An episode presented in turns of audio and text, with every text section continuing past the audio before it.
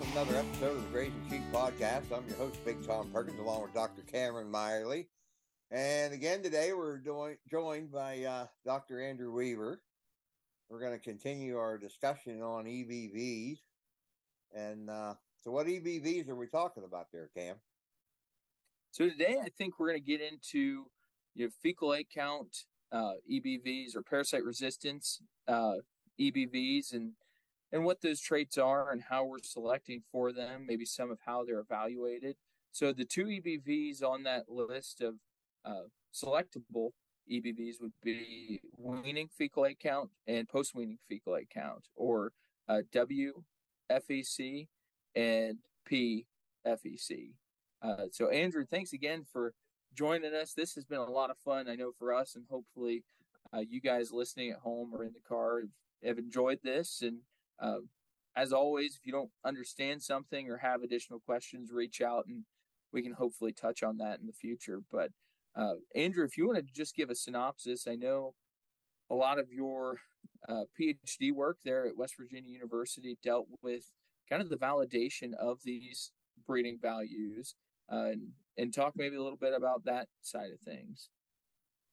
Yeah, um, thanks for having me back. It's always uh, great to be be on the podcast and uh, appreciate the opportunity. Um, you know, today's topic is one that's of particular interest to me. I uh, spent quite a bit of time working with it and and uh, still do um, quite a bit. So um, we're thinking about fecal egg counts and and really what we're the the kind of the root of this is, is parasite resistance, right? Um, you know, we're trying to breed sheep that are more parasite resistant, and fecal egg counts are the best metric uh, that we have to do that. Um, and so that's probably a, a, topic for another day to get uh, into the weeds there. But uh, uh, we think about uh, selection for true parasite resistance. Uh, fecal count is the number one trait that we have available right now to do that. and fortunately, we have a breeding value available to us through NSIP that allows us to select those individuals that have the genetic merit to decrease fecal egg count um, and subsequently, you know, um, improve parasite resistance. So, um, you know, when I'm just to as a reference point, um, when I talk about lowering fecal egg count, um, you know, that's synonymous with improving parasite resistance. So, um, you know, to get greater parasite resistance, we need to decrease fecal egg count, lower fecal egg counts associated with uh, fewer adult worms in the gut. Um, and fewer adult worms in the gut means that animal was able to, uh, you know, hopefully fight off that infection and minimize uh, establishment of those worms. And so we're using fecal egg count as an indicator trait um, to to quantify uh, parasite resistance in those animals. So, if we're going to get into the weeds just slightly, just tiptoe into the weeds briefly without a full blown uh, immunology discussion, when we're talking about parasite resistance, you know what what are we actually selecting for? Yeah, so um, you know, I hear the terms thrown around a lot: resilience versus resistance, um, and we probably need to define those real quick. Um, resilience is the ability for that an individual um, to continue um, to maintain a level of productivity uh, in spite of a parasite infection or parasite exposure. And so, a lot of times, those are like our more mature ewes. Uh, they're animals that may have you know great FAMACHA scores, no need to deworm them, um, but they may be shedding eggs all over our pastures, uh, which you know then younger, more susceptible animals could then pick up and have a serious problem with. And so, resilience is great for the individual itself. That individual is healthy, they're fine, uh, not a big deal, uh, unless they're stressed, uh, and then we may have problems. Um, but really, resilience, um, it's great for the individual. It potentially, um, it could be a problem for other individuals in the environment, other um, animals in that that pasture on that farm. Uh, resistance, when we talk about resistance, we're really talking about the those individuals or the ability of for an individual um, to recognize and respond to a parasite infection um, and prevent or eliminate uh, establishment of adult worms. And consequently, you don't have adult worms, you don't have eggs in a fecal sample. Uh, and so by selecting for animals with lower fecal egg counts, we're selecting individuals. There's a relationship, obviously, you know, more adult worms, higher fecal egg count. So if we're selecting individuals with lower fecal egg counts, those individuals should have fewer adult worms in their gut which means hopefully, uh, in theory, those animals are more parasite resistant. Remember, this is all done within contemporary groups. So we're evaluating these traits in animals that were all grazed on the same pastures at the same time and given the same opportunity for infection. That's a critical part of this. Um, those animals have to be challenged. They need to be exposed and have the opportunity to be infected uh, with those parasites. And everyone in that group needs to have an equal opportunity um, so that we can evaluate those that have those lower fecal counts that prevented parasite infection relative to those that may be allowed an infection to take place. So when we're thinking about parasite resistance, certainly there's some breeds that come to mind, and uh, you know, I, would say as all Katahdin enthusiasts, we've heard you know the claim that Katahdin sheep are you know inherently parasite resistant, and I think or parasite resistant, uh, and I think a lot of times that's used as a marketing tool. Um, you know, are there any comments on that, or kind of your thought on uh, generalized resistant parasite resistant animals being within a certain breed? And are there are there breeds that that is true to say? Yeah so you're uh, that's probably one of my pet peeves. Um, um, I, you know, you hear a lot like, you know, buy my sheep, they're parasite resistant, or buy this breed or that breed because they're parasite resistant. Um, and it just kind of makes me cringe inside um, because most of our breeds, uh, that would be an incorrect statement. Um, there are a few, there's a couple exceptions. Um, generally, our breeds of Caribbean origin our St. Croix or Barbados Blackbellies, uh, they're very resistant breeds. Um, the breed, where they're from, um, if they're not parasite resistant, they're dead. Uh, so natural selection um, has identified a population in those breeds uh, that is very resistant. You can buy just about any St. Croix sheep, and they're going to be very parasite resistant. Um, a lot of our, our terminal sire breeds tend to be more susceptible, although um, I'm not going to blanket label them as completely susceptible either, because we know that um, in Suffolk sheep, we're, we're getting we're seeing some variation in fecal egg counts in Suffolk sheep. Um, in Texel sheep, we see variations in fecal egg count in Texel sheep. Um, so generally, those breeds are a little bit more susceptible, especially as we compare them um, to maybe a St. Croix, obviously. Um, but those breeds, even within those breeds, there's opportunities uh, for selection towards lower fecal egg counts and improved parasite resistance. And so the vast majority of our breeds um, fall into that category where there's um, a lot of variation within breed. And oftentimes, as with many other traits, there's more variation uh, within a single breed than there is variation between breeds. And so uh, what I mean by that is, you know, I'll use Katahdins for an example. Um, I can find Katahdin sheep that are as parasite resistant as a St. Croix. I can also find Katahdin sheep that are as parasite susceptible as you know our most susceptible Suffolk sheep. Uh, and so, if we're not careful, if we just blanket label Katahdins as parasite resistant, if we're not actually quantifying that trait, um, and I just go out and buy any Katahdin because they're a Katahdin, um, I may end up with an animal that's very susceptible to parasitism. I might get lucky and find one that's resistant, um, but I, I, also have a chance of finding that susceptible individual. So, um, you know, data collection, quantifying this trait um, is is very important so that we can identify those parasite resistant individuals within a breed that is known to be more parasite resistant than average. So, you know, Tom, have you seen any there? Um, we've talked before on on your grazing scheme. Have you seen any within the breed or within your subset of sheep that that kind of show themselves or lend themselves to that more susceptible side? And then there's those that are kind of hands off and perform more like a Croix. Oh yeah, definitely. You know, we pull uh, fecals on all these lambs, and we've got some that are just terrible. They're they're just loaded with, you know, with with parasite eggs, and uh, and then we have some. What kind of ranges? Are really clean. What's that? What what kind of ranges are you seeing in those? Since you're actually pulling fecal egg counts, what kind of ranges are you seeing? Not as bad as what I've heard some people say. I think our highest was only like 8,600, which is pretty high, but I've heard I've heard numbers way higher than that before. And you know, our highs will be over 10,000. Yeah. And then we'll get some that, you know, are just zero or, you know, 50 or 60 or, you know, something. What's the group average? Or what uh, was it this summer? Oh, we haven't pulled them yet this summer. Okay. We're still waiting. So last summer we our our average was like 561 or something like that. So I know they always say you want to be close to that 500 average so that you're sure you're you're getting a good representation across that across that flock.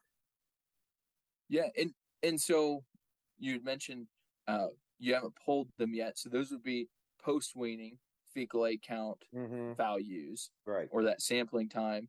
Um, when we're thinking about you know the two the two EBVs, we have a weaning fecal egg count and a post weaning fecal egg count.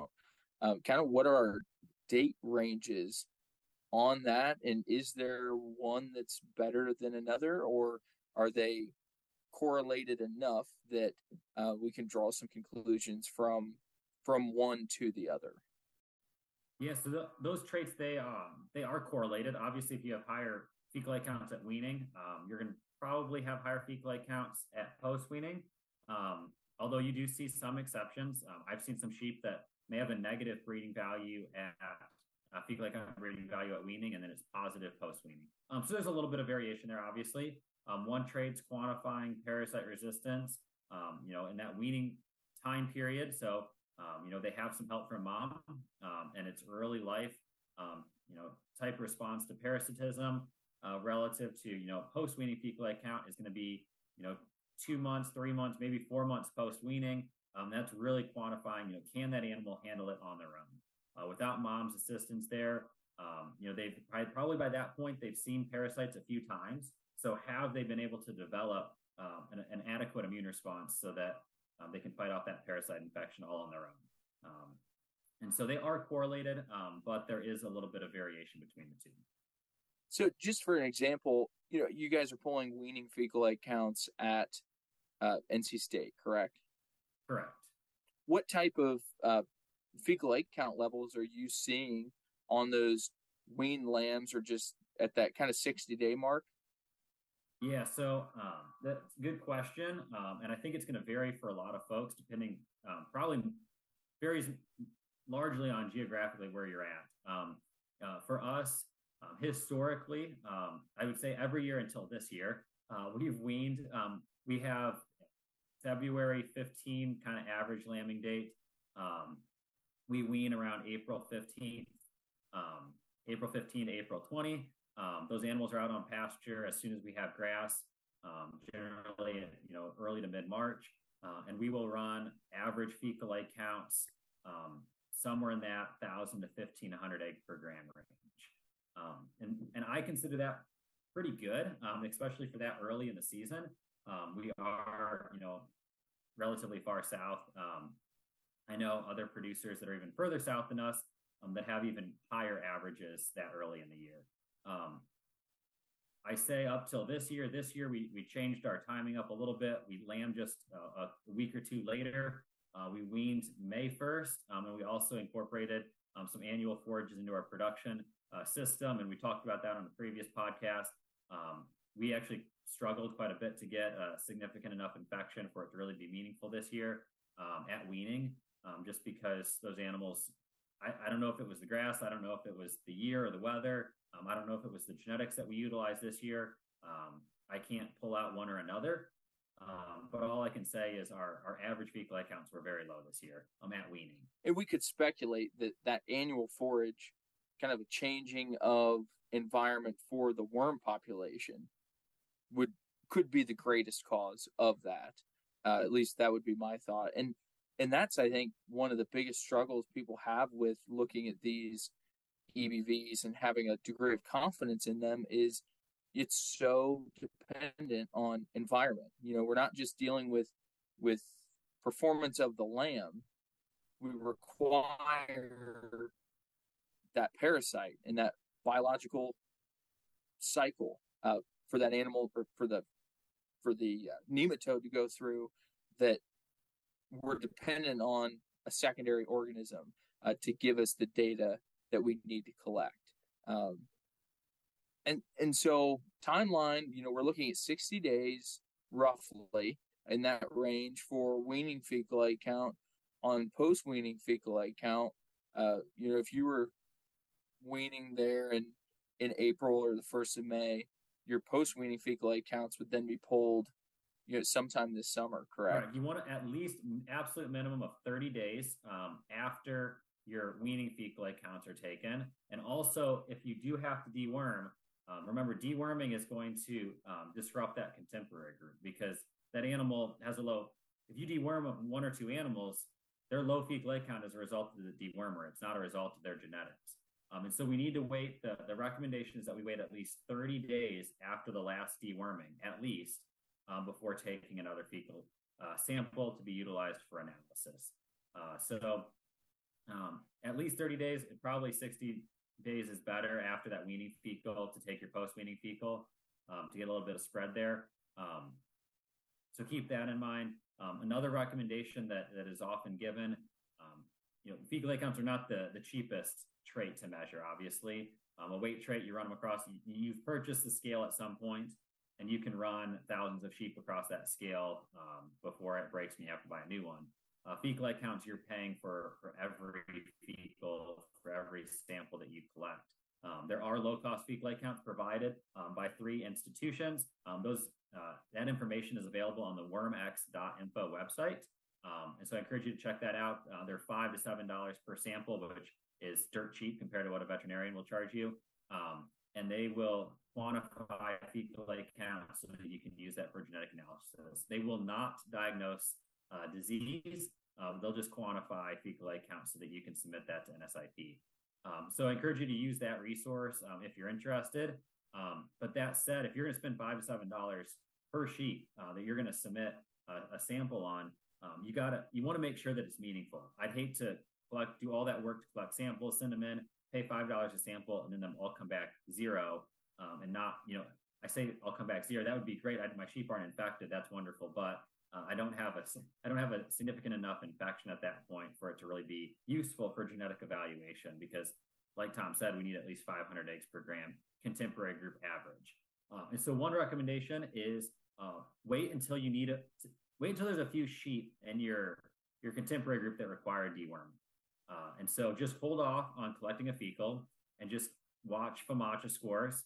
Um, and as you get later on into the spring and into the summer, um, if you start seeing, you know, maybe one, two, three, five sheep that that are showing a little bit more anemia, maybe FAMACHA's threes, um, you know, that tells you that those sheep have been exposed to parasites. There's something going on in their gut, um, and now is probably a safe time to collect a fecal on the entire population and send that in. And your chance of success, your chance of having a high enough uh, contemporary group average um, is better in that scenario. So that might be one trick that might be useful uh, to make sure you have high enough counts. So when we're talking about contemporary groups and contemporary group averages, when we're thinking about the fecal egg count EBV and knowing that we have animals on both sides of the spectrum for uh, positive and negative values, why is that uh, that 500 egg per gram value so important?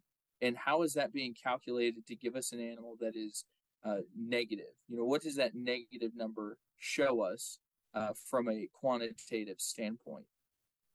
Yes, that's that's a loaded question. Um, so I'll first get at like the, the need for a challenge.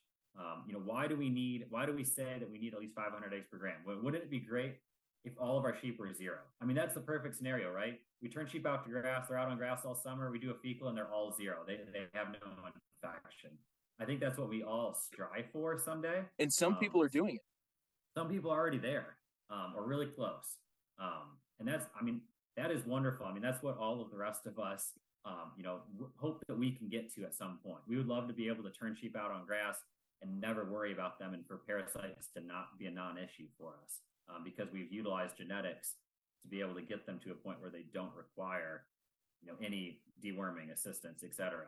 Um, but unfortunately, for most of us, that we're not there yet, um, and so um, we need to to deal with this this fecal egg count of zero. Um, and what does a fecal egg count of zero really mean? Um, and it can it can potentially mean two things. Um, one is that, and, and this is the you know ideal scenario, um, they're a fecal egg count of zero because they have uh, genetic resistance to internal parasites. They they have the immune system, they have the genetics they need to fight off and completely eliminate, prevent the establishment of those parasites, and that's great. Um, but it could also mean, if we have that fecal count of zero, it could also mean that they were never exposed to worms in the first place. Um, if they're never exposed, they're never challenged, they're going to have a fecal count of zero, but it's not because they have the genetics to resist an infection. It's just because they were never exposed. They never had the chance to be infected. Um, you know, had they been exposed, maybe they would be super uh, infected, super susceptible. So um, we need to be able to sort that out. And that's really where that fecal egg count, the average of 500, comes into play. Uh, we need to ensure that our sheep were adequately challenged. We need to make sure that as a group, um, as a group of lambs out there grazing, that they had the opportunity to be infected.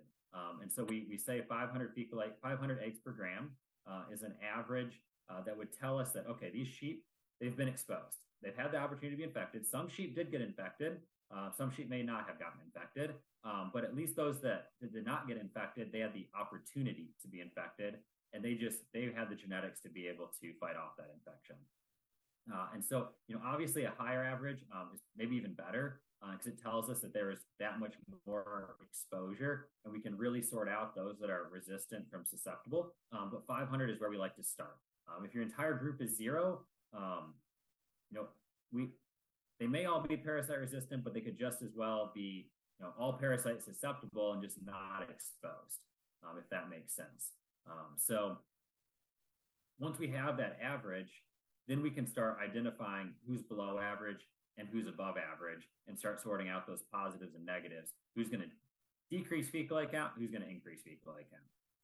And from an NSIP data collection standpoint, I know Tom, you and I have had a lot of discussions on uh, kind of some mismanagement or or overgrazing some areas on purpose. So you know you need, as Andrew mentioned, you know you need a parasite infection in those lambs. We want to see differences. So you know you've gone as far as purposefully infecting those lambs or purposefully managing those lambs in a fashion to ensure that there is an infection so that the, the cost of that data collection doesn't go to waste. Yep. Uh, and so maybe do you mind speaking to that point?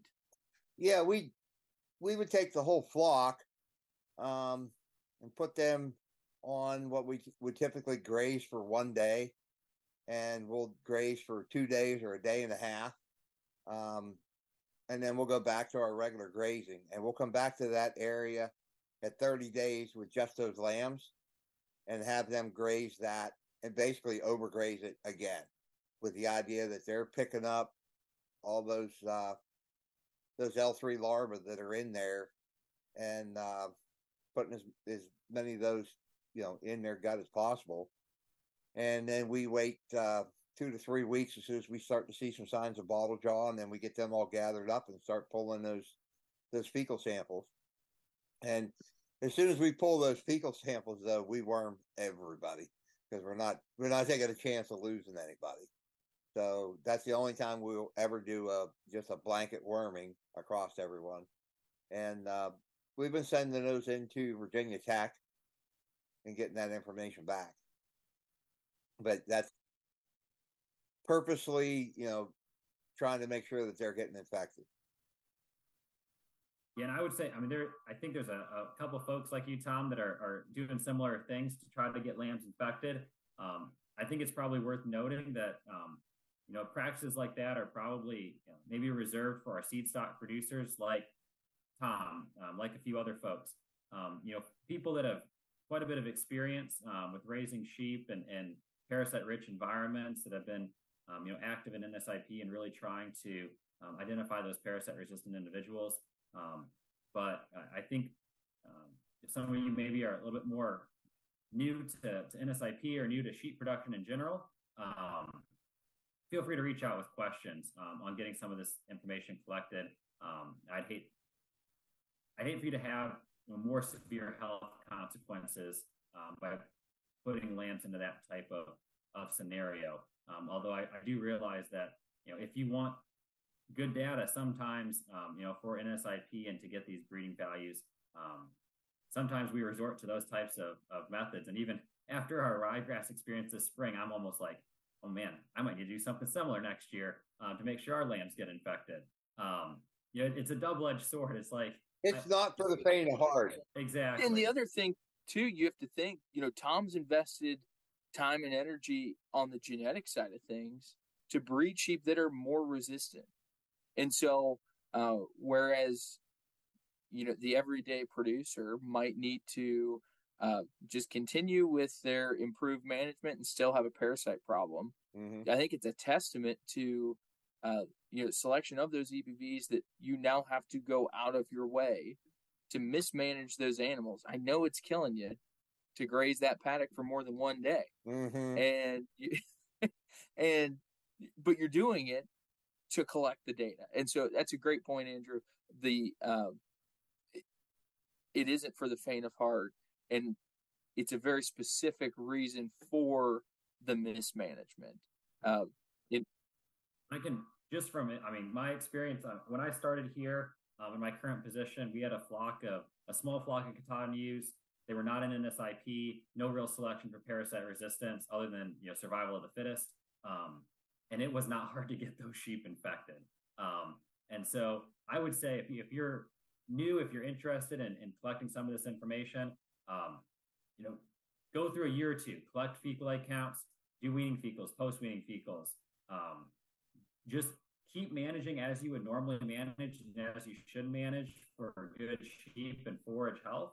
Um, collect those fecals at the appropriate time points and see what they come out as. Um, and more than likely, um, my bet would be that uh, those sheep are adequately infected. Um, you know, if you if you're collecting those fecals, you know, early to midsummer, um, or when you know when a few of them need deworming, collect fecal, you're probably going to have adequate numbers. Um, now, five ten years from now, as you if you determine that fecal egg count's a really important trait to select for, and you continue to select for it generation after generation, um, and you get those super low negative 80, negative 90, negative 100 fecal egg count EBVs, uh, when you get to that point, you know, maybe we need to come back and revisit uh, some of the stuff we, we just talked about in terms of maybe challenging those sheep a little bit harder to sort out those minute differences in, in parasite resistance and susceptibility once our flock average um, becomes, you know, quite resistant. yeah, and while we're talking about averages for the Katahdin breed and those that are collecting data, average weaning fecal egg count is negative 31. Your average post weaning fecal egg count is negative 28. So, can you speak to what that negative means? You know, what does it mean when I'm looking at a sale catalog and somebody's offering sheep that are that are negative 80, which would be in the top 5% of the breed for parasite resistance. Um, obviously, and I think we've already touched on this, we want more negative animals. Uh, I know our EAPK kind of rundown. Uh, Dr. Bowdrich had a had a talk in there about uh, selecting for parasite resistance without impacting our other economically relevant traits. And so, uh, certainly, we don't want to single trait select for parasite resistance. We'd like sheep that that still grow and perform in our production system, but we can make a lot of advances or a lot of advancement in selecting for parasite resistance as well as our other you know relevant traits. So, you know, what does that negative value mean? Uh, what are we selecting for? Yeah. So um, when this breeding value was developed, um, the the units um, were, uh, or the units that it is currently calculated is that it was originally calculated in, um, is a percentage, as a percent change. Um, so I know we measure fecal egg counts and eggs per gram, but in the the calculation and the generation of these breeding values, it's converted to a, a percent change. and so when you see like negative 30 or negative 100 or positive 50, um, you can put a percentage um, behind that. Um, and so be a, a, decrease of like a negative 30 would be a decrease of 30%. A negative 100 would be a decrease of 100%. Um, obviously, you can't reduce something more than 100%. 100% reduction in something is completely getting rid of that thing. So um, those are the most parasite resistant individuals in the population. A fecal count, uh, EBV of negative 100 means they eliminate that parasite infection. They should have close to a zero fecal count. Um, um, know, those are going to be our most parasite resistant animals. Um, on the other side of things, um, you know, and remember it's relative differences too. So it's not, um, you know, we're not saying that a negative 30 is going to have a fecal count of 500 eggs per gram every time. We're saying a negative 30, the difference between a negative 30 and a negative 100 um, is 70%. Um, so it's going to be a percent change. and so we're really just looking at relative percent differences um, in fecal egg count in our sheep populations. Obviously, negative values are good. Negative values indicate a decrease um, in fecal egg count. Um, but keep in mind the breed average is around 30, negative 30. Um, so if you're above a negative 30, uh, you're actually, your sheep are more, or that individual is more susceptible um, or is going to have higher fecal egg counts than the average uh, of the Katahdin breed. Right. And, and kind of the validation of that again, what was the spread like or just uh, could you give us a rundown of what that project looked like and and really why do we need to validate this uh, type of data and what does it what type of confidence should it instill for our producers whether commercial or seed stock uh, in that selection? Yeah so um, some of my graduate work uh, wvu was was validating the fecal egg count breeding value and uh, we took five rams with extremely low fecal egg count breeding values um, and then we took five rams with extremely high fecal egg count breeding values. Um, and so the spread on those rams was over 300% um, in fecal egg count, uh, EBV. Uh, so we took those rams and we randomly bred them to a group of ewes. So no selection on the female side, um, just randomly took those ewes, put them in breeding groups with those rams, um, and then evaluated their offspring.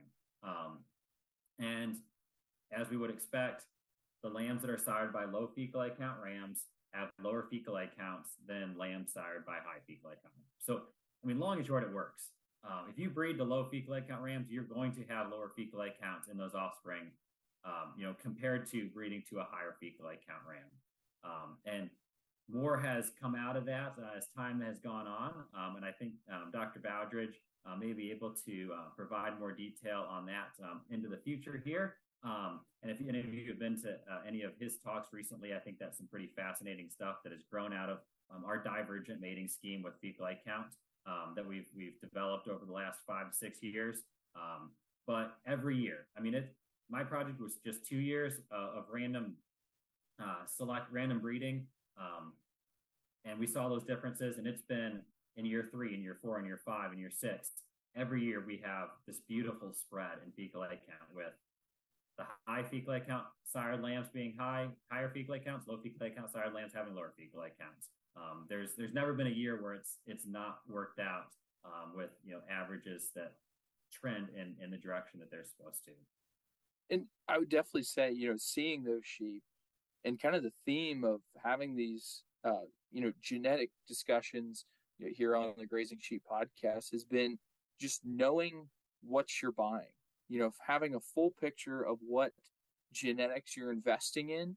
Uh, I mean, there were Rams in that study that were extraordinarily high. You truly outliers for fecal egg count breeding values, uh, but through phenomenal looking lambs. I mean, by far, you some of well the best Katahdin looking sheep in that trial, and I'd argue uh, would be very acceptable to a lot of uh, Katahdin producers, regardless of what your your end goal is, whether it's the show ring or or commercial production.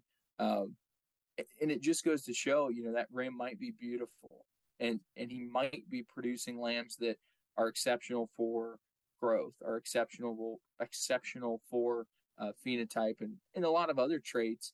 Uh, but without that numeric, that quantitative look at uh, what he's actually providing to the lamb crop, um, you know, those lambs may not make it in in Virginia, North Carolina, uh, Ohio in a bad year uh, when exposed to a parasite infection.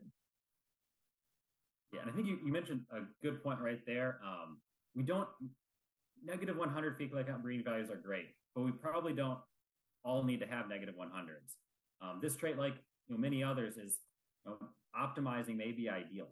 Um, if Cam, if I'm you in Ohio or Tom in Pennsylvania, um, a negative 50 might be sufficient, but that, it's going to vary. Some operations, negative 50 might be sufficient. Others might need a negative 80.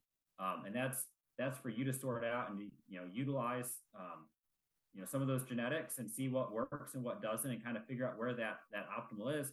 Um, if I live in South Georgia, a negative 100 is probably the only option I have. Uh, if I don't have a negative 100, they're probably not going to live through the summer. Um, and so that's where we have to understand understand our environment, our parasite burden, what they're going to be exposed to, and um, you know, find the genetics that work for us in our environment. And that's that's going to vary. I, I don't want to sit here and say that you know everyone in the country has to have a negative 100. Maybe they do, um, but that's I think for for you all to to sort out in your own operations and uh, kind of figure out where that that optimal point is. Um, you know, for for this trait as well as you know many others. Yep, that's absolutely true. Well, we're coming up on our time here, guys, and uh, it's been great catching up with you guys and and uh, really enjoying going into these EBVs and what all they entail. Uh, so we thank you for listening to the podcast. If you want to reach out to us, you can do that uh, by contacting me at bigtomperkins at gmail.com. There's a Facebook page. We'd like you to go on there and find the Grazing Sheep podcast and like and follow and all that fun stuff. Leave us some comments, ask us some questions. So, uh, you guys have a good evening and uh, we'll probably catch up with you at Expo. Sounds good, Tom. Looking forward to it. Thanks for having me on again. You bet. We'll see you now. Bye.